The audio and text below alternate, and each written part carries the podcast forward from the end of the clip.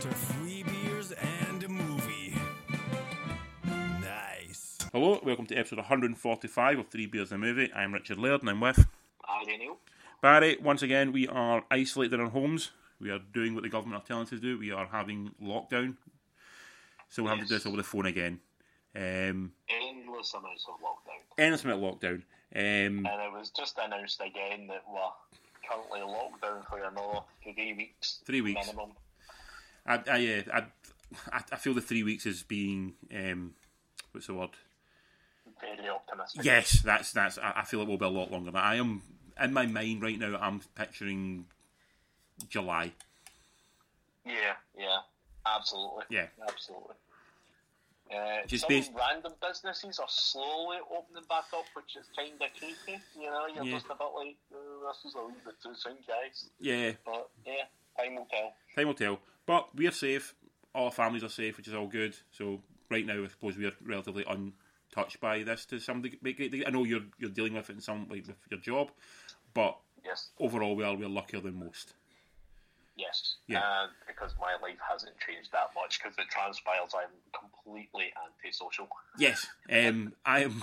I think I've realised this as well. Like you know, sometimes every now and again, like my boss from work will email me and say, you know, want to make sure everyone's doing okay. Everyone's, you know, want to make sure everyone wants to talk about anything. I'm like, literally, you've got me sitting at home doing my work with my headphones on and my podcast on. I am pretty much okay with this right now.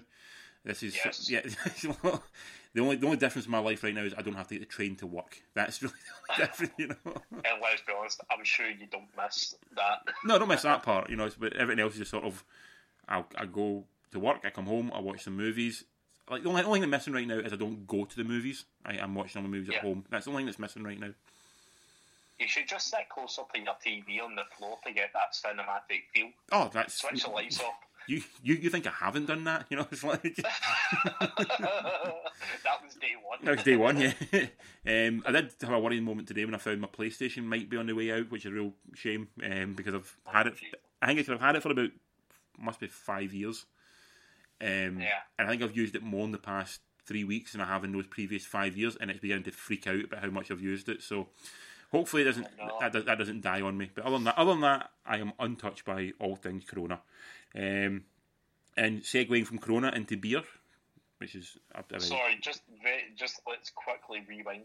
What PlayStation is it? PlayStation Three. Oh, right. Let, give me a shout if it does actually break. Right. I've got one sitting on my shelf that's got a. I think it's got the NHL game jammed in it. right. Okay. Well, if, as long as I play the NHL game, then I'm, I'm happy in life. That's all I really that's all I really need in life. Um, but yeah, so are you drinking anything tonight? Since it's a Friday night and we're recording.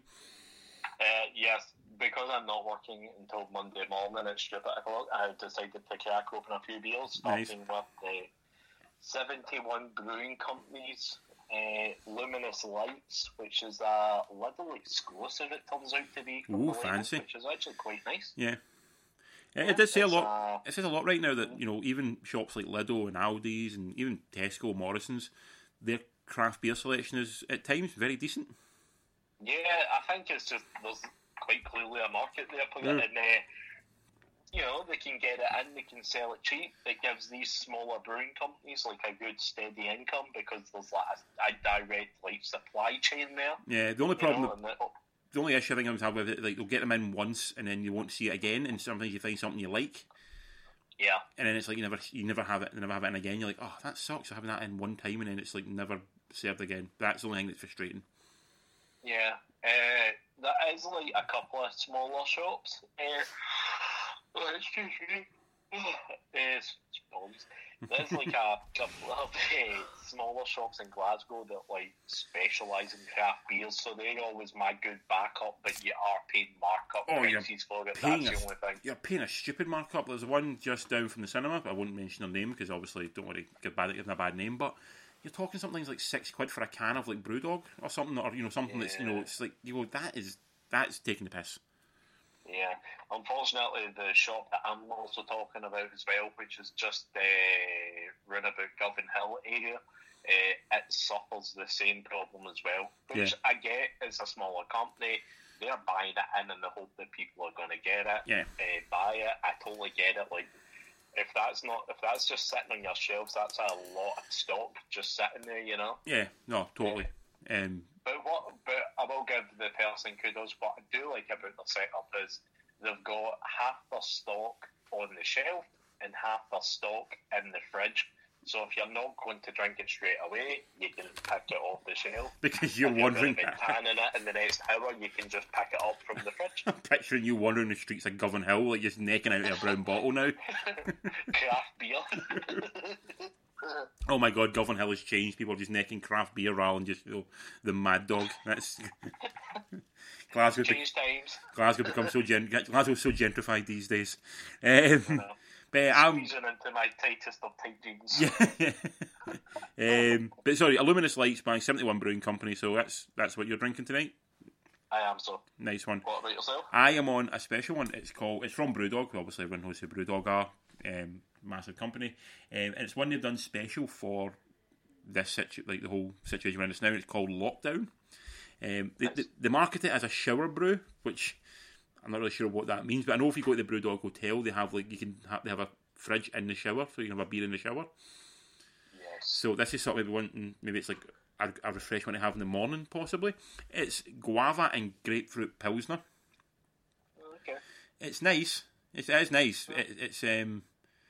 I'm trying, to, I'm trying to think what it tastes like. It tastes a little bit like, you know, the one they do Clockwork Orange. It's a bit like that, but not quite as strong. Ah, okay. Bit of a wee bit, of, a wee bit of that disco forklift truck kick. Oh yeah, yeah. Yeah, yeah, but it's nice. It's, it smells nicer. The smell of it's really nice. The taste is sort of not generic, but the taste is sort of it tastes like kind of like beer. But the smell of it's really nice when you when you, when you bring it close to your, your nose. It's actually really nice. But um, no, it's a nice. It's quite a nice, refreshing, enjoyable, enjoyable beer. Have you ever had a shower beer? I haven't. No, I've not, I've not got to that point in life where I'm drinking beer in the shower. I feel like this is something you need to tick off your list. Uh, when things return to normality and you find yourself not at the cinema uh, after work, what to do is come home, go in the shower, well, in fact, grab a beer from the kitchen fridge and jump in the shower and just stand in the shower enjoying a beer. It is one of the best experiences you'll ever have in your life. It's just like every time you hear of this happening, it's like you see in a movie someone who's just lost a like lost a like a someone's been killed that they know, or it's like they've just lost a, a relationship. Aye, aye. The movies, the movies have got it all wrong. you just do it purely for fun and giggles, really. Uh, they're looking at it in the negative light. Picturing Stacey coming home, you just open the shower, you're just sitting there like a, a six pack in the shower. yeah. You've, you, you, See if I, ask you if if I you a I bad day. could actually get away with recording this podcast in the shower while holding a beer. Well, I, I assume you're naked anyway recording this tonight, so I mean, it's just, it makes sense. Eh, it's getting to that time of night. It is. It is. Well, yeah, it is actually. Um, anyway, we're, we're going to a movie. So, like we said before, like last week um, and the week before that, we're not able to go to cinema because obviously there's there is no cinemas. So we are delving deep and sort of wide into the the streaming services. Not always re- watching the most recent thing that comes out, just maybe picking a few things that are um, sort of floating around there. People might be interested to watch because we always see it. We've noticed, we talked about it before. There's some things suddenly get a big, massive push. Like you know, like everyone's talking about Tiger King this now. That's a big push. Yeah. And there's a lot of stuff that comes out as well that's been out for a wee while that people might now discover because they've got time to sort of go through Netflix and Yeah. and Amazon Aye, and, and mess around with the actual like algorithm of it. Yeah. And start watching things that they maybe didn't have time for, Oh. or maybe didn't grab their attention the first time around. Yeah. yeah, so- or things that because people at work are watching Tiger King, they feel they need to watch Tiger King, but then they, they wouldn't go delving any deeper on that. And once they've watched the Tiger King, they move on to something else at the next big thing that's in the zeitgeist. But it's like we, we have at times questioned the quality of some of these like streaming services, you know, Amazon, Netflix, and Hulu. And like sometimes their quality is a bit questionable what they put out. But I think we have to look at it. There's a, a massive amount of content on these things, so it's always it's you shouldn't just go to the maybe don't just go to the first page. Have, have a wee a wee depth, you know, look into it and see what's actually available because there is some really good, interesting stuff there as well. And there's not as much old stuff as there should be. Like I think Amazon's slightly better than Netflix for that, but there is also there's, there's stuff there to watch, and it's not just the stuff that's on the front page that they're always pushing on you. Have, have a wee look a little bit deeper into it, and you'll find some some interesting stuff. Absolutely. And I was meant to say this last week, but I want to give Netflix, uh, I want to give Amazon Prime a big shout out. They've finally added the feature that we've all been craving since they started their service. You are now able to purchase and rent TV shows and movies through the app. You Ah. no longer have to go onto Amazon website, rent or purchase it, and then it'll appear on your app. So I just I, I wanted to give a shout out to them that they finally get round to dealing with that issue. For finally catching up with the real world. Yes. Yeah. Um, that being said, the first thing I'm going to start with is something that's not on Netflix or Amazon. It's on Sky Cinema. Um, so obviously a lot of people have Sky in this country, um, and that film is called The Art of Self Defense, uh, directed by Riley Stearns, who directed a film a couple of years ago called Faults, which is, is, is, actually on Netflix. So if you're looking, if you like this film or you like the sound of it, his first movie is on Faults. Um, so the plot of this film is there's a guy who's a bit of a kind of what is it, a bit of a wet blanket, a bit, a bit kind of down and out, a bit kind of, kind of, bit, bit, bit of sad Yeah. existence. Um, Yeah. Kind of scared of everything, doesn't really do anything with his life. Is sort of seen as a kind of office weirdo. Anyway, he's walking home one night and he gets mugged and beaten up by a motorcycle gang. Um, from that, he decides he wants to learn karate, and he goes to this karate school to learn karate, and it's a sort of very weird, odd karate school he's in because it, it, it goes very deep into sort of the mythos of karate, and everyone takes it very, very seriously. And from that, a sort of a story spins from the people. It kind of follows the people who are in the karate school and their interactions with him, and where this where the where it, it all goes on from there. Um, in the film, you've got Jesse Eisenberg. He plays the down out, the bit of a sad sack who wants to learn karate. You've got Imogen Poots plays a woman who teaches at the, at the karate school, sort of a semi love interest for him, and sort of a kind of bit of a Yeah. kind of, and also you get Alessandro Nivola who plays the karate school teacher. Um, yeah, so that, like I said, this was one that was in the cinema. I think maybe about six months ago. It didn't really get much of a cinematic release. I think it kind of came and went pretty quickly. Um, What did you think of it? I'm going to say first and foremost, this is definitely not a movie I would have went out my way to watch it if it wasn't for yourself. No, I, I, I, I, it to me. I, respect that. I, I hadn't seen it when I recommended it to you. I just picked one I thought it sounded interesting, but I did feel this is definitely not one that's in your normal sort of pool of interest. So well done for Yeah. watching. Well done for watching it at least. Yeah, for some strange reason though, this was like where I was watching it, cough cough. Uh, this was labelled as a comedy, so I was sitting there all the way through it, expecting it to get a bit more light-hearted, and then it just got darker and darker. And I was like, at no point do I think this is a comedy. I think it's def- anyway. it's definitely a black comedy. I definitely it's definitely Yeah. it's, it's the darkest of dark comedies. Yes, um, but did, at least Yeah. like question is, did you enjoy it in some way? Yes, I did. Did I you? did actually enjoy it because there's enough happening all the way through the movie just to keep your interest to see what's happening next. Yeah, So it kind of doesn't really move at a particularly fast pace. Nope, definitely not. No, But there's, like I said, there's just enough going on to keep you engaged, you know? I think it's, Uh, it's because it's kind of odd. Like everyone's sort of a little bit off. yeah. You know, it, it feels a bit like. Have you ever, did you ever see the film The Lobster? The what, sorry? The Lobster. No, I didn't see it. No, or there's one out recently called The Favourite, um, where Oh, yeah, yeah, I've seen that one. where everyone's just a little bit not right. You know, people just have like seem a little bit just strange. Like yeah. everybody in this film seemed in that kind of same way. Just like, it, it looks like a reality we know, like we recognise it for what it is, but no one's real in a way. Like no one feels like a real person. They all feel like sort of this these weird, almost like caricatures, but the worst type of caricatures. You know, it Yeah, just yeah. no one feels quite real, and I think that's what what kept that kept me interested in it when I was watching it. You know, it's like. What are these people going to do? They just they seem just so odd and so bizarre. Aye, it's, um, yeah. It just, it didn't really feel like real life, Mm. you know? That's what I mean. It's reality, but it's like not our reality. It's it's, it's a skewed version of reality. Yeah. Yeah. The only kind of negative thing, and I guess this is more towards the actor than the actual film, is uh, with Jesse Eisenberg. I just wish he would stop playing these like kind of like weedy, nerdy kind of characters. You know, I, I, I just would like to see him in a movie, and he's not playing that kind of role that he's always played since like he came into existence. I agree. He has found this sort of niche. He's got that kind of Woody Allen thing going on, that sort of like nervous energy that's always there, and he sort of it, it is kind of like I said, like needy is the best way to put it. He's kind of needy and kind of weedy and a bit kind of. Oh, you, just, you feel like you feel like a, you, you want to push him. You, you feel you want to be mean to him, even though you, like you're not that kind of person. You know, like I like I want to bully him a little bit, but I'm not. I'm not a bully. you know. Do you follow him on Twitter? no, I don't. I don't. I don't. But if, and, and every time I've listened to him get interviewed, he's not that guy when he's getting interviewed. He's, he seems Yeah. a much different guy. He, he doesn't seem. He's not like some alpha male when he's interviewed, but he doesn't seem quite. This is definitely a. What he plays is, is is sort of. He's playing a role and he is playing up to this sort of this.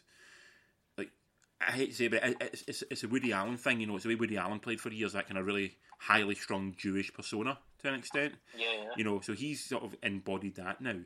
Um, I, I'm, I'm with you. So I wish he would sort of maybe branch out a little bit from that. I think Social Network was a, a branch out for him when he done that. That was definitely a bit different because he's he's basically a dickhead in that, as opposed to being sort of like the the sad sack in the room.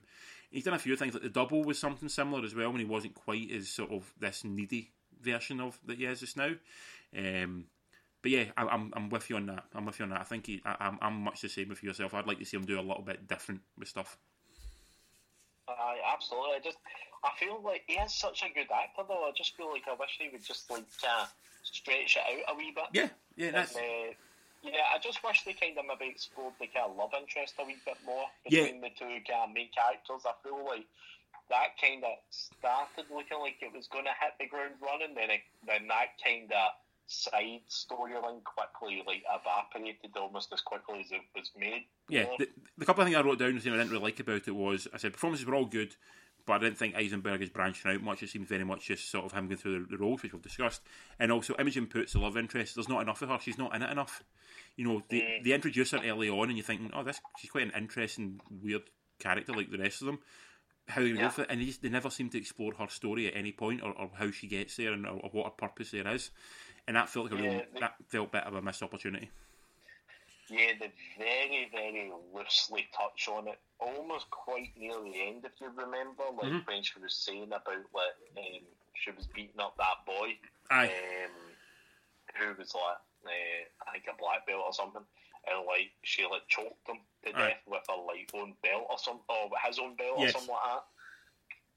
Yeah, that's like the only real time like you ever kind of like hear anything really about her. Aye, there's, there's not enough of her in it. Um, not to, we're not giving spoilers away about the ending of it, but did you did you feel the end was a bit of a weird shift towards the end? Like it felt like it, it sort of it ramped up a little bit, kind of out of nowhere. Yeah, I did find that like really weird. Like I found that kind of really not off-putting, but I was just a bit like, where's all this came from? In the last like, I don't even think it was like the last thirty minutes. It was like the last like 15, 20 minutes. Yeah. All of a sudden, the movie just went extremely dark. Aye, and it, it, I mean, it does go full circle. Um, you know, from where it starts as well, which which was actually which well done. But it did feel like the jump to go from where it was to where it ends is I felt as it was too big a jump. It felt like they were missing a couple of scenes in there to sort of explain how it gets from from there to there. Yeah, yeah, Yeah. absolutely. Um, I gave it a six out of ten. What about yourself? Yeah, I think I'm gonna have to join you on that one because, like I said, like if it wasn't for yourself and the podcast, I probably wouldn't have like I probably wouldn't even have found this movie. Yeah, You know. yeah, but you enjoyed it for what it was. No. Yes, it's not a bad thing. No. You know, I've got to watch a good movie, but I think it's one of those ones I would have seen the seen it in the list of things and then just skipped right by Yeah, it. I, I get that, and I said I do appreciate you watched it, even though you're not. It's not really your wheelhouse. Um, but no, it's it's a fine, it's a decent enough film, but it's like I said, it's there's, there's, there's faults in it, but it's enjoyable enough for what it is. But it's probably not going to linger Yeah. long in the memory. Um, Yeah. Yep, on to the next one. I think you've seen this one as well. It's a documentary. It's on Netflix. I don't know when it came out. I think it came out like 2019. I think it came out last year. So I don't know how long it's been on Netflix for, but I just stumbled across it um, like this week. And it's called Three Identical Strangers. Uh, Yes. directed by Tim Wardle. This is his debut feature. Um, and the story it's a really it's a really interesting way. It follows three people who find out very early, the f- start of the film is basically three this guy goes to college he walks into college everyone's excited to see him in college and he's thinking this is very strange why is everyone so excited to see me like I've never been here before this is very odd he walks into a room and the guy in the room goes like you're back he's like, "No, I'm not back. Is the first time I've ever been here." And he's like, "No, you're back." You, he says, "Well, are you adopted?" And the guy goes, "Yes, I'm adopted." He goes, "You've got you've got a twin brother somewhere." And he's like, and so they go and meet this twin brother, and they get in the paper the fact these two kids were sep- from what I've seen separated at birth, and they find each other twenty years later by pure pure happenstance of the guy going to college and meeting the roommate of the guy who was there the previous year.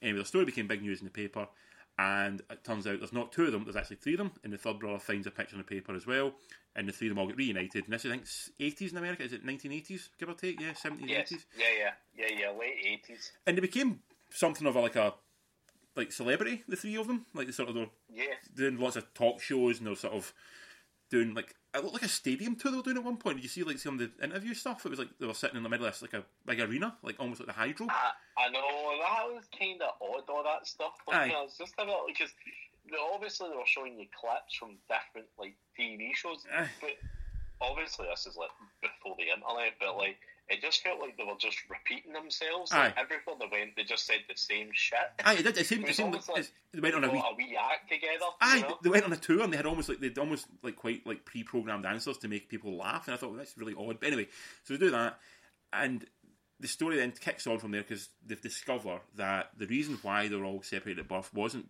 because of you know the mother not want the mother didn't want them, but they were part of an experiment to see how children would react getting brought up in different environments. Where the the, the, the school who was doing it or the the researchers doing it specifically targeted um, identical twins, identical siblings, because you know everything's the same about them, apart from the fact we'll put, we'll put one in an affluent family, one in a middle class family, one in a rich fam, uh, a poor family, and see how they all develop and how they all change and how their lives all di- you know spin off in different ways and what what makes them similar, what makes them different, and it's a whole nature versus nurture idea, and that's what the basically researchers try to try into, into, look into, and it's it's about the three brothers delving into the past, in fact, finding out why they're like this.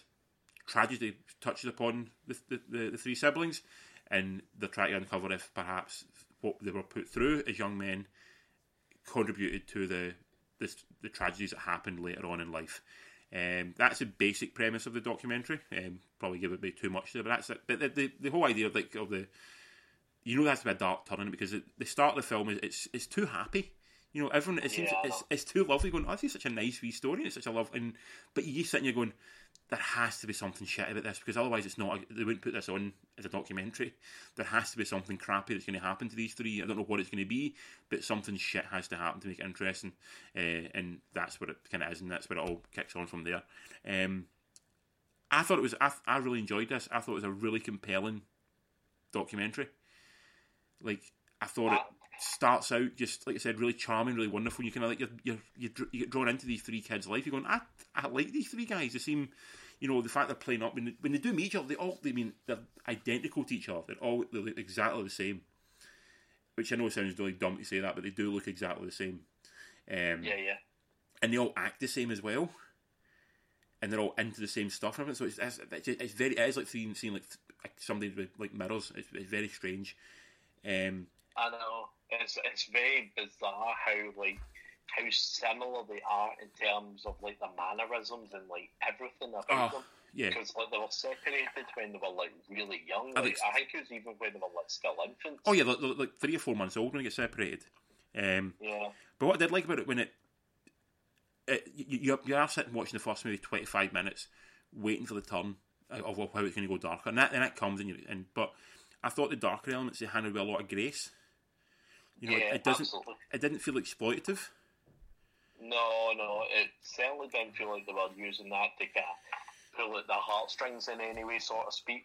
But this whole entire like thing, it had like kind of some sort of like weird Nazism Oh, yeah. all over it. Oh, absolutely. This isn't like a stone's throw away from like what you would expect like Nazi scientists to be doing, like in the middle of World War Two. You know? That's it. That's the point. Is it does it feels it's so vindictive and it's so sort of intrusive that it, it just feels so like feels like beyond human nature. You know, you shouldn't you, you know to, to conduct experiments on people throughout their life just without them knowing about it just seems so horrible. And the fact is, as well, they weren't the only ones. Mm, you know, Yeah. there's at least they reckon there's at least what they found out so far. Maybe I think twelve or thirteen sets of twins so far who Yeah. were all involved in this. Um, and it's just that's what really makes it really you know a really interesting documentary. Um, but it never feels exploitative. I think it feels like everyone involved in it seems very willing to tell their story, which I thought was really good. You know, no one's. Yeah. It doesn't feel like anyone's put out a place by telling it. They, they want people to know what's happened to them. Um, and it's structured well. It's, it's a nice three act structure to it. And again, this is, we've talked about it before. They could easily have pushed this to make it into like a five or six part documentary. You know, but by not doing that and making it a nice, simple, maybe hundred minute film, hour and forty, something like that. You know, it's nice and it's nice and concise. It's it's compact. It tells the story well. It tells what happens well. So you actually come out with going, I enjoyed that for what it was, and, and I learned something from it, and I feel, you know, better for for, for watching it. Whereas I watch the documentary, I feel like I'm not going to have to watch like six episodes of this damn thing to find out what the fuck happened in it. And I, I actually really enjoyed it. What did what did you think of it overall? Yeah, I, I did actually thoroughly enjoy the story. Uh, it was quite interesting to see them like, yeah, I think it was like early nineties or something when like they opened up a restaurant Yeah. that as well in the middle of like New York and Uh-huh. stuff. Like just uh, touching on that whole guy. They were almost like minor celebrities they, I- in the New York scene. They totally were uh, celebrities, yeah. just mental. That was that was Uh, they were I actually were celebrities in that in that whole world, and I think maybe the why they were is because late eighties or eighties and nineties, like, there wasn't the same abundance of television. There wasn't you know there was a lot. There wasn't like twenty four hour news. There wasn't you know streaming services. There wasn't everything. So this genuine story felt genuinely amazing. So they became something of interest. Yeah, of course. Yeah, yeah. And, and I know it's like, it, it's quite weird when you think about the world that we live in now. It's Mm. such a distraction, whereas back then it's like they would literally cling on to anything just to sound make it be entertainment. Oh, and you know, if, if this happened now, if this story happened now, these like three triplets, three triplets who were all separated but found each other, like in their early twenties, it would be a picture on Twitter once, and, Yeah. and it'd, it'd be, they'd be Twitter celebrities for maybe a day, day and a half, Yeah, yeah, yeah. and it'd be done. That'd be them finished. You know, Aye. there'd be nothing else. There'd be no, there'd be nothing else heard of them again. You'd be, you remember go, I, we'd always say, look at this picture of these three guys. That would be it. Nothing more. Whereas in, back in the nineteen, like I, I think it's late eighties, mid mid to late eighties. When that happens, then people are like, holy shit, this is amazing. We've got nothing else to talk about. Let's talk about this. You know, and that's why that's maybe why they became bigger celebrities in the story. I mean, the story's interesting, but it's why they became such massive celebrities at the time. Yeah. The only thing I thought was absolutely shite in the documentary was more the fact of like these people who have been affected by this experiment. Mm. They can't get a hold of the documents until 2066 because the university's put some strange lockdown on it. Yeah, agreed. That's that's the one thing I would say is a negative in the doc, not just the documentary, but also the actual situation itself. Much the same way as the Tiger King thing that I said was mm. there was no real sort of resolution to the story, and this feels much the same. The story, their story, is kind of eighty percent finished, but you kind of want a resolution as to why this happened and what the purpose was. Also, to get a freaking answer, the question they're asking was, what's more important to, to a human life, the nature in which you're born with, or the nurturing that you have from family members? you know, and, and from where you where you where you grow up. And at the end of the documentary, pretty much someone says, I think it's something to do with nature and something to do with nurture, probably about 50-50. And going, well, that's not a fucking answer. That's that's shit. That's that's you've essentially ruined people's lives, and you've and you've I said you know severely ruined someone else's life for an answer that we all could have probably given you anyway. such a bastard thing. I know it's like if, if see if they come out a documentary at the end and said, "Oh, by the way, after this, they discovered once they'd like done the, the research of these like fifty sets of twins that they all had, they discovered that you know it is they reckon it's seventy five percent where you're brought up and twenty five percent who you are. Like, and you go right, fair enough. I'm, I accept that. I, I, I would probably agree with that as well. But by, but by giving us no answers, not the documentary's fault. That's the, this is the fault of the researchers who are you know being very coy. 'cause They don't basically they don't want to get dragged over the coals for the shitty things they did. But by not telling us anything, it's like ah, it feels a very downbeat kind of way to end it. You know, for what is Yeah, yeah. the final half hour is quite downbeat anyway. You know, because it does take some real dark twist uh, in the final half hour. But that felt like it just oh, you kind of wanted them to get, you wanted them to have something more out of it, and they didn't. And because they didn't get that, that felt a bit of a, a letdown for the from a narrative point of view, and, and from and you felt bad for them as well. Yeah, absolutely. Because yeah, they're still having to go on. Let's be honest. Like, the likelihood of these guys, you know, I'd, like to hope they're still going to be alive in 2066. But even if they do get to that age in 2066, the likelihood is they're not going to care what's on that bit of paper by that point in their life. You know. No, no, don't go with that. I mean, even if it, even if it, see what's at the end of it, it said the university will not has has told them, you know, off camera. They've said they've signed a non-confidentiality. They've signed a confidentiality agreement saying they can't tell you about it, but they know the answer to what this was. I would kind of be okay with that and go, like, at least they got the answers out of you know what they're looking for. But in fact that even they won't get them, and well, I mean, they're in the six fifties now, aren't they? Roughly, maybe forties, fifties. You know, Yeah, yeah. They're, they're going to be ninety before they have any chance of getting these answers. And it's like, ah, that really sucks. I know it's just they're just a bit like it's just such a shit thing. Yeah. It's just it, there's no reason for it either. Yeah. You know.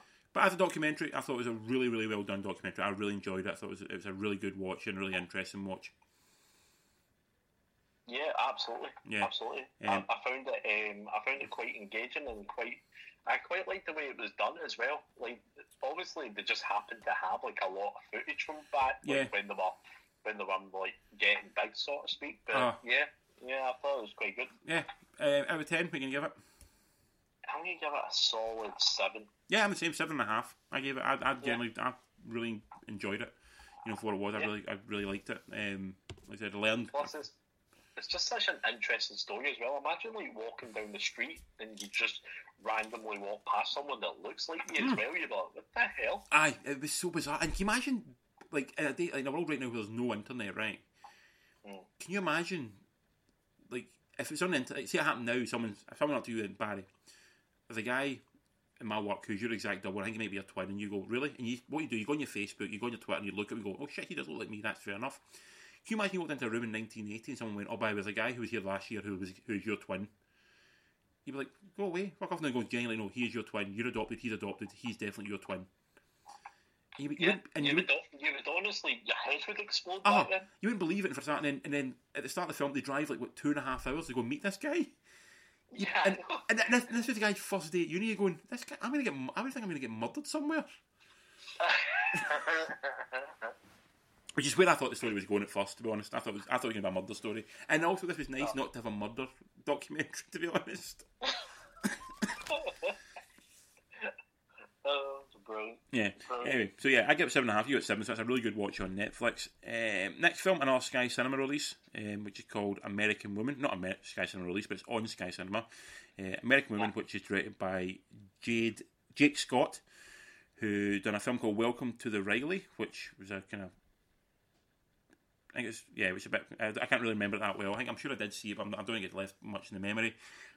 He's actually better known for doing a lot of music videos. He did a lot of REM videos and Radiohead videos, and got a very keen eye when it comes to you know, his visual style. Um, the plot of this film, just try and s- I'm, you, you've not seen this one yet, guys. I'm going to try and sell this one to you. Um, Okay. The plot of this film is it's basically a woman who set in the early starts in the nineties. Um, she's sort of a she's had a kid very young. Kid's now had a kid of its own, so she's now she's now a grandmother. But she still believes she is a sassy lady about town. She's still throwing herself around, you know, sleeping with married men, blah blah blah.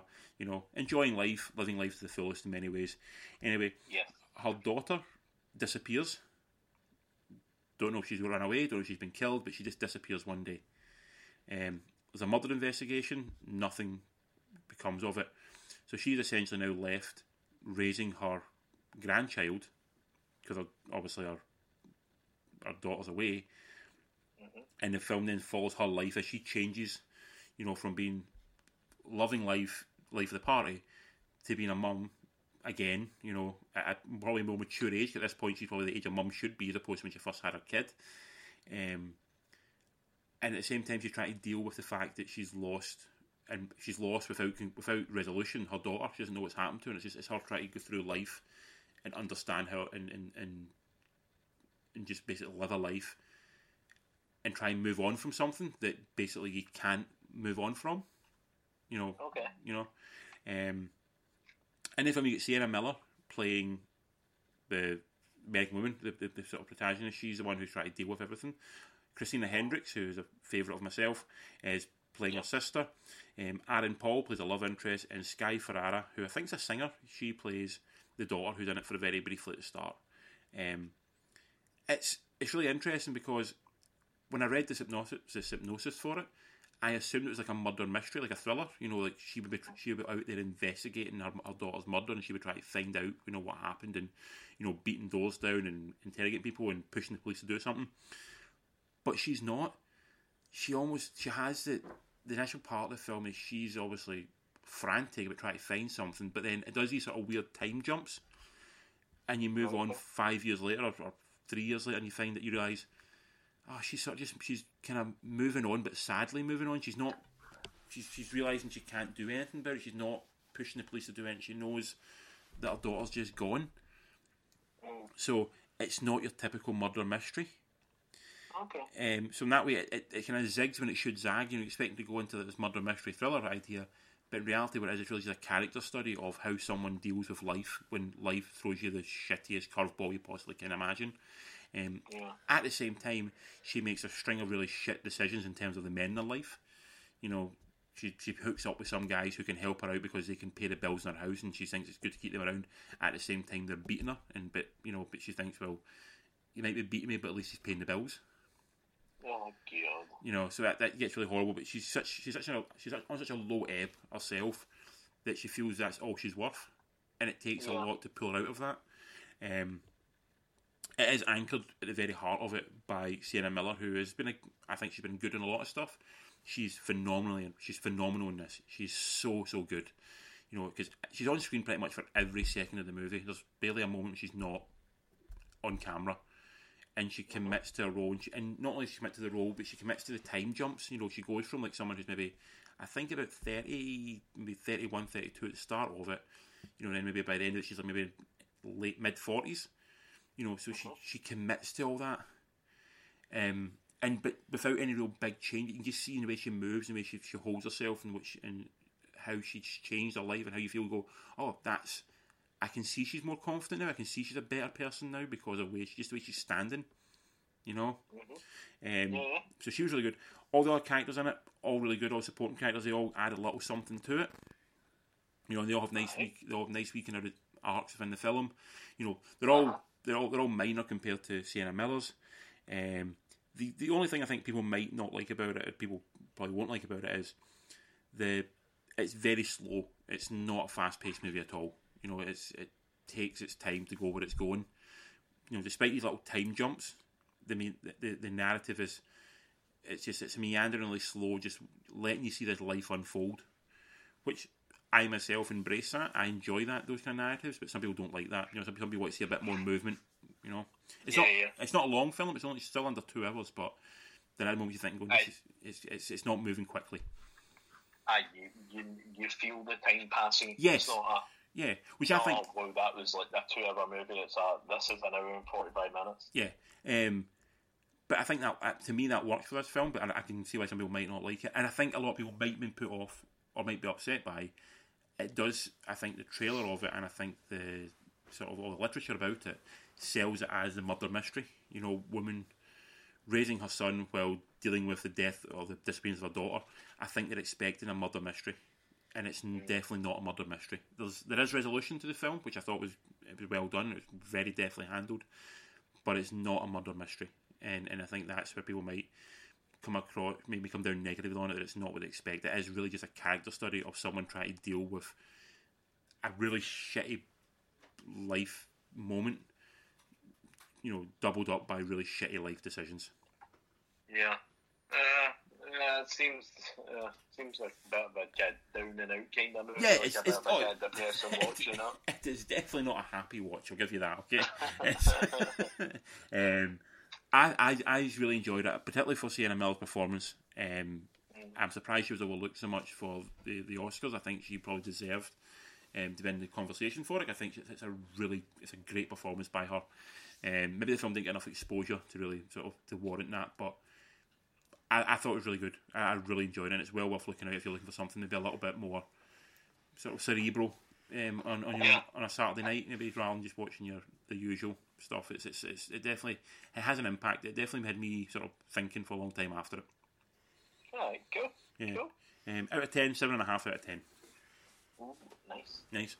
Um, and the last thing we've watched, well, I've watched all of it. You've watched some of it, and we are watching the Twilight Zone, the remake or the reimagining, the redo, the redone, the, the new version of the Twilight Zone. So originally, was, Twilight Zone was always out in between 1959, 1964. Um, Rod Serling was a big sort of the voice behind that.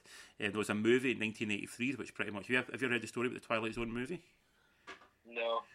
Very interesting. You know, they killed somebody on set. Deliberately Not or the- some the- sort of the- strange ritual. No, they were doing a stunt, um, and uh, a helicopter, and the helicopter came down. Or Oh, sorry, yeah, I do know this story. Sorry, I didn't actually realise that was for Twilight. Yeah, and yeah. they killed the they killed an actor and two two children. yeah. Yeah. Oh. Um, it pretty much it put John Landis in cinema jail. John Landis didn't really work after that. It, he was you know blamed for it as well. So Twilight's only a very interesting, a very interesting history. Um, yes. Number one, did you ever watch the Twilight Zone like when you were younger? I didn't know. No, I, I, I actually did watch a lot of it. It's all black. Most I think most of it was black and white. Um, it used to show repeats on BBC Two late at night. I genuinely really liked it. Um, I had a lot of love for it. So this is available on Sci-Fi in the UK. Um, it, the showrunners of the show are Jordan Peele, obviously the hot stuff at the moment after Get Out and Us, uh, and also Simon Kinberg, who's been producer writer on a lot of films. Sometimes not a lot of very good films, but he's been, he's been involved in a lot of films. Um, so there's ten episodes. Yes. You've seen the first three, so we'll Yes. talk about them more in depth, and I'll quickly touch on the rest of them. So, Nightmare at thirty thousand feet. You watched the first. That's the first one. Yep. Yes. Um, Yes. Which is a read, which is a, a, a sort of. It's their version. The, the really famous one is Nightmare at twenty thousand feet, where there's a guy sort of sees a gremlin on the wing of the plane, and he goes a bit crazy on the plane. This one's got a wee twist on it, where it's Uh-huh. um, a guy listening to a podcast, and the podcast is Yeah. basically telling him about the plane going to crash, and that Uh-huh. causes him to sort of, he knows the plane's going to go down, and it's sort of him freaking out because of that. Um, what do you think of this one? Did you enjoy this one? I did. Um, it's also got one of my favourite podcasts. uh, podcasting hosts. Yeah, Dan Carlin. Podcasting hosts on it uh, in the shape of Dan Carlin. Yes, who hardcore. does hardcore history and common Uh, sense. I, I, when I first started going, I reckon. I, as soon as I go, I know that voice. Yeah, yeah, Like, I know, yeah, I- he has got a great Uh, podcast voice. yeah. He, he's definitely got an absolute smashing voice for radio and podcasting. Yes. Um, yeah, I, I really liked it. Um, it's also not too, without spoiling it, so to speak, um, it's not too far away from a real life story involving a young pilot in America um, who ditched a plane. I can't remember if it was over the ocean or into land. And yeah, it was okay. very similar to the end of this episode. All right. Okay. Yeah, yeah. I, if I find the story again, because it was a few years ago, uh, I'll send you. Yeah, please do. Just have a wee read. It's very like eerily like uh, close to this. Apart from obviously like all the strange things that he's doing. Um, but yeah, yeah, it's quite interesting. I actually really enjoyed this episode. Okay. I liked. Um, I thought this one was okay. I'm a big fan of the original episode. Um, Okay. ri- and also they do this in the movies. And the original episode had William Shatner in the role, so he plays uh, the passenger in the original episode, and also you've got in the movie it's John Lithgow plays the the passenger on the plane. So the, this this is one they've retreaded quite a lot. This is sort of like probably the one of the Twilight Zone episodes that people know the most. Is is, Oh, okay. is one in the plane. Um, so I thought I thought it was a nice reimagining of it. I still prefer the the the what the original ones of it, but I thought it was a decent one. Yeah. Um, Okay. Cool. uh, the next one up is called the comedian. And the, the rough premise of this one is a guy. Uh, any, the comedian is a struggling comedian. He can't really get a laugh. He's struggling to get any sort of traction, um, sort of like traction in his career. He starts telling jokes about people in his life, and they start getting a big reaction, and the crowd start loving him. He starts getting, you know, maybe possibly going to be hosting Saturday Night Live, and all the all the um, like agents are after him. But he realizes once he tells a joke about somebody, that person just ceases to exist Yeah. yeah, they don't. It's not not they disappear. They just they've never existed. People have no recollection. Yeah. recollection. The, yeah. They were never born. They were never there. Uh-huh.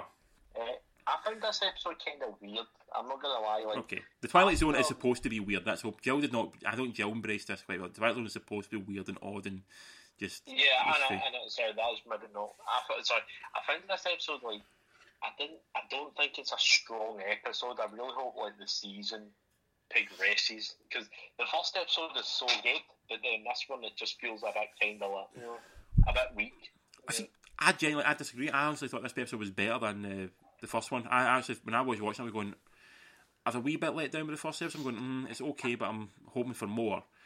And then this Yeah. one, and this one, I'm going, going ah, this is this is what I'm wanting. This is this is really this is really fun. This is really enjoyable. This is this is what I'm kind of wanting the Twilight Zone. This just real oddness and, and weirdness and you know and that kind of constant of like what would you do attitude. You know, if you were getting all success in the world, but it was coming at a cost. You know, would Yeah. you would you you know could you do that? You know, just just don't mention the people you love and you're fine. You know, it's like you know make jokes about someone you don't like. In that case, that person disappears and you're okay.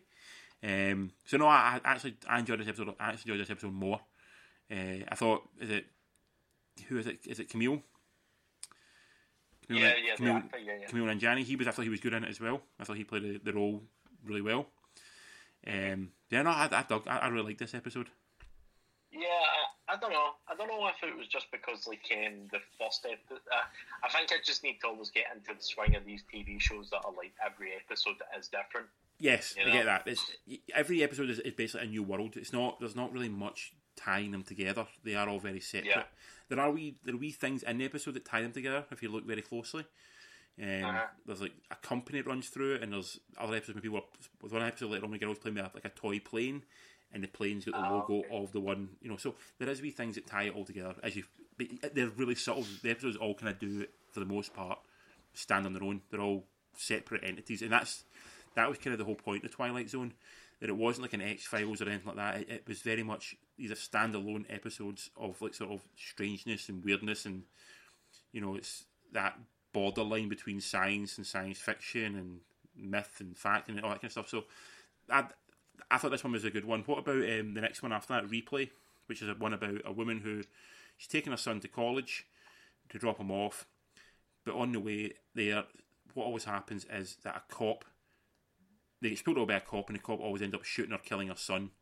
But what she finds Yeah. out, she got a camera that if she records the moment and rewinds it, she can go back in time and try and prevent it. But no matter how much she does to try and prevent it, it always seems to end the same way.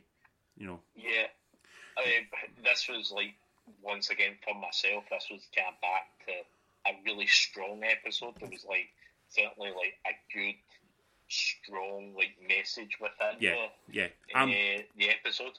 I'm with you. I, this honestly, I've watched all ten now, and this is by far, I say, the best episode. All right, okay, cool. We So- do also have to like tell the listeners as well. This is like an old-fashioned camera, like they Yeah. use VHSs as well. Yes. Um, but no, this is by- this is a great. I thought it was a great episode. It's so well done.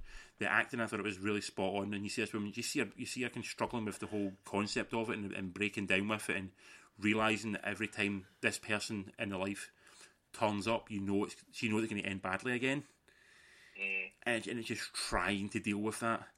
Um, yeah, and I, I, it's, it's it's obviously all about the whole you know the Black Lives Matters um, and uh, the sort of the problems America's had with cops and people of color getting pulled over. So yeah. it does it deals with that in, in a way best way it possibly can. But yeah, I thought this is by far to me the best episode on the entire entire show. All right, nice one. Good, good. Um, yeah. I'll briefly tell you the other ones are about and tell you what I thought of them. So there's one called A Traveller. Okay, that's the next Uh-huh. one. And that's basically a guy turns up in a jail cell in mm, Alaska claiming to be from, I think he's from the future possibly, or maybe he's just from a track. it- It's very odd who he is. He's just a guy who appears one day and people try to figure out who he is.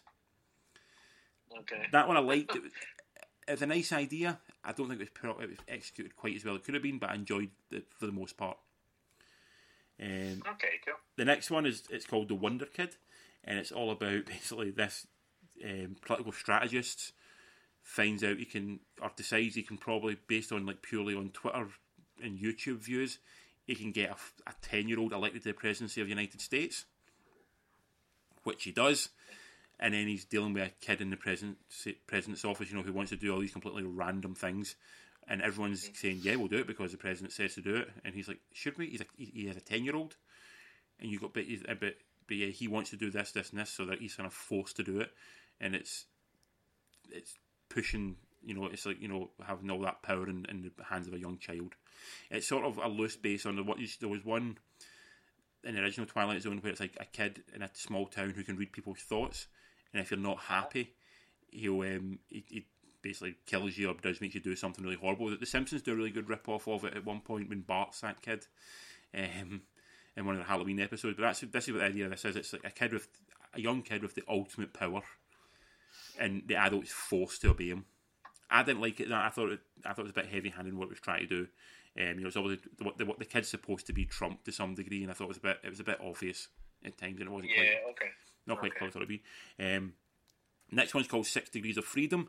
It's about um, the first manned mission to Mars, but on the launch pad, North Korea and America go to war, so they start launching missiles at each other. They they decide to take off anyway, and they don't know what's happened on Earth. So they don't know should you know they don't know if Earth's been destroyed because of all these nuclear bombs because they can't raise anyone on, on the radio. So they're left with the idea of having to go to Mars. And the premise of it is that every population gets every population of, of a certain intelligence will either destroy itself or have the whereabouts to move to a second location. And if they can get to a second location, that means the species might survive. If they don't do that, then the whole species is doomed. At the same time, some of the people on the spaceship think that it's all a simulation, and they think the government's trying to trick them into, you know, how would they react to something of like this happening to them. Um, I liked it. I thought, I thought it was really well done. I, I, mean, I kind of like this whole that, that kind of style of science fiction. Um, it was really fun, really enjoyable. It's really dark at times as well. And for myself and you, an Interrupters song plays a major part in it, which I thought was really cool. Oh. Yeah, so I was like, oh my god, that's an Interrupter song. And I thought it was like a cover song at first, thinking, oh, that's why they've got it in there, but it's like, it's not, it's their own song. I'm like, oh shit, that's cool. Um, so That's awesome. it's the one they do with Rancid. Is it My Family? Yeah, yeah. Yeah, it's that one. I'm like, oh, that's really cool. Um, next one up is Not All Men, which is all about an- a meteorite crashes to Earth, and all the men in the town start behaving like complete dickhead jack-offs, and you know, resorting to you know to violence at every every opportunity. Um, again, this feels very classic Twilight Zone, but it's not, in my opinion, executed that well. It's it's way too heavy-handed with what it's trying to say. You know, it's like we get it. It's all about the Me Too movement. That's what it's trying to push, and that's what it's trying to get, kind of get across. But it just it felt so obvious, and I think the Twilight Zone's at its best when it's not quite as obvious with its message. Yeah, yeah, yeah. This felt, Aye, but yeah, it just felt just way too obvious. Yeah, yeah, I, I prefer more kind of like subdued kind of message. I don't sometimes think it's always good for the TV. Like TV shows should be like almost be some sort of like escapism, aye, and it's good to have relevant con like relevant subject matters. But I feel like it should be always kind of more in the background rather than up front and centre. yeah. This one felt like it'd been over the head with it. I didn't really enjoy this one that much. Next one after that's Point of Origin, which is a weird one about alternate dimensions and people being not where they should be. It's it's, a, it's an allegory for the whole, you know, refugees coming into America. Um, I thought it was done better than a- better. It's not as heavy-handed as the Not All Men one. The story itself didn't really work for me um, for the most part, but it's okay. It, it- it's it's it's all right without being great. Um, after that one is one called the Blue Scorpion, which is like one about a gun that appears to people who need the gun. But with the gun, you also get a bullet with someone's name on it.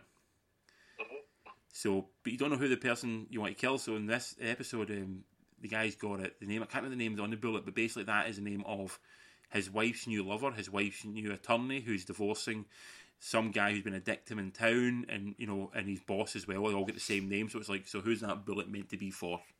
You know, and it's this guy just basically breaking down from that. Really well done. Really enjoyed it. I really it is. Again, it gets that whole idea of you know what would you do, and it's you know it gets into a really kind of psychological you know deep thought and, and, and what the world is.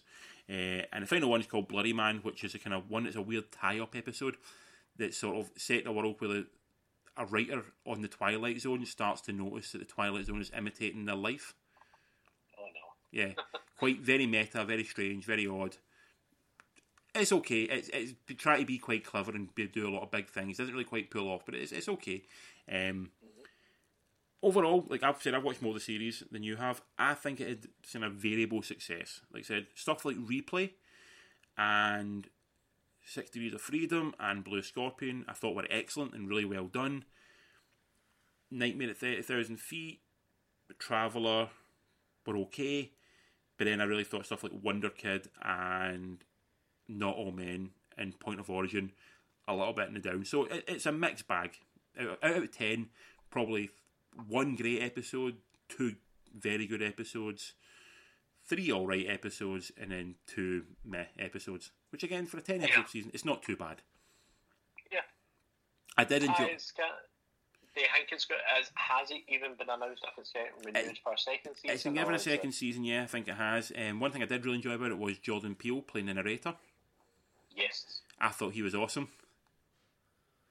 Yeah, Um, so did I. I quite liked his narration in it and how he would just like pop up every now and again as well. Yeah, um, that's a, that's how the, the original TV show used to be as well, and I, and he actually Ah. he fills that, that role really well because Ron Serling had a very distinctive voice when he spoke, and the way he spoke, you know, was it, it's hard to describe, but you knew you were watching. You go right, I'm now watching a Twilight Zone. It felt, you know, it, it, it instantly just pulls you in, and I think it used to always start. I think it used to always start with something like I think it was um, something like for your consideration. Imagine this, you know, something like that, and then he'd gone like you know, a small town, a boy, a town afraid, and it'd be it just sort of it just it would just bring you into the moment, you know. And I thought the way that Jordan Peele done that as well was also very much on a par with that as well. I, I really enjoyed that aspect of it as well. Yeah, out of ten, I give it the whole season seven out of ten. Nice. Yeah. Nice. But I think, I Yeah, what what I've watched so far, I'm pretty chuffed with. Mm. You know, I quite I quite like these shows that are kind of like that, where it's um it's like it is bouncing from different characters and different like yeah, settings, albeit within the same universe, and it's very similar in that kind of idea with uh, Tales from the Loop as well. yeah. Or I, I think Jill described this year is this is this kind of like Black Mirror, and I'm going, yeah, kind of Yes. it kind of is a bit like a Black Mirror. But It's Black Mirror, but not as depressing. yes, that's that's a good way of putting it. Yeah. Um, Or, or bleak, should we say. Aye. Um, next week, you've mentioned already, we're going to try and watch Tales from the Loop, which is a TV show on Amazon. So Yes. we're going to try and watch that. Um, there's also a Netflix documentary called Lemmy, all about Lemmy from Motorhead. What's Lemmy's full name? Do you remember it? Uh, is it not something like Lemmy Heidmeister or something? I don't know. On, let me Google it. No, I'll, I'll, I'll, go for that. remember? I just go. I just know him as Lemmy, so I don't really know. I go, you know. Um, so it's all about Lemmy from Motorhead, his life and his life of excess. So that'll be an, an interesting watch. And Kilmister. Kilmister, that's a fucking great name. Yeah, I know. Lemmy, that can't be his real name, is it? Lemmy Kilmister. Yeah, yeah. Is it? That's not like a stage name. That's his actual name. Ian, uh, Ian Fraser Kilmister, better known as Lemmy. So the Kilmister's the real part. He changed to Ian, but Ian Fraser, because he was like, that's not rock and roll enough. Ian Fraser's not rock and roll. Kilmister is very rock and roll, but Ian Fraser Yeah. is not. So I get why he went with Lemmy. Lemmy does, but in fact, Yep. that's nuts. Um, and we'll try and find something else to watch or some other random thing on Netflix, Amazon, or somewhere to Yeah, yeah, be interesting. absolutely. Would there be a way to find us? All the usual social media accounts, Instagram, Twitter, Facebook, at Three Beers in a Movie. Very good. So for this week, I've been Richard. You've been Barry. you've been listening to Three beers in a movie.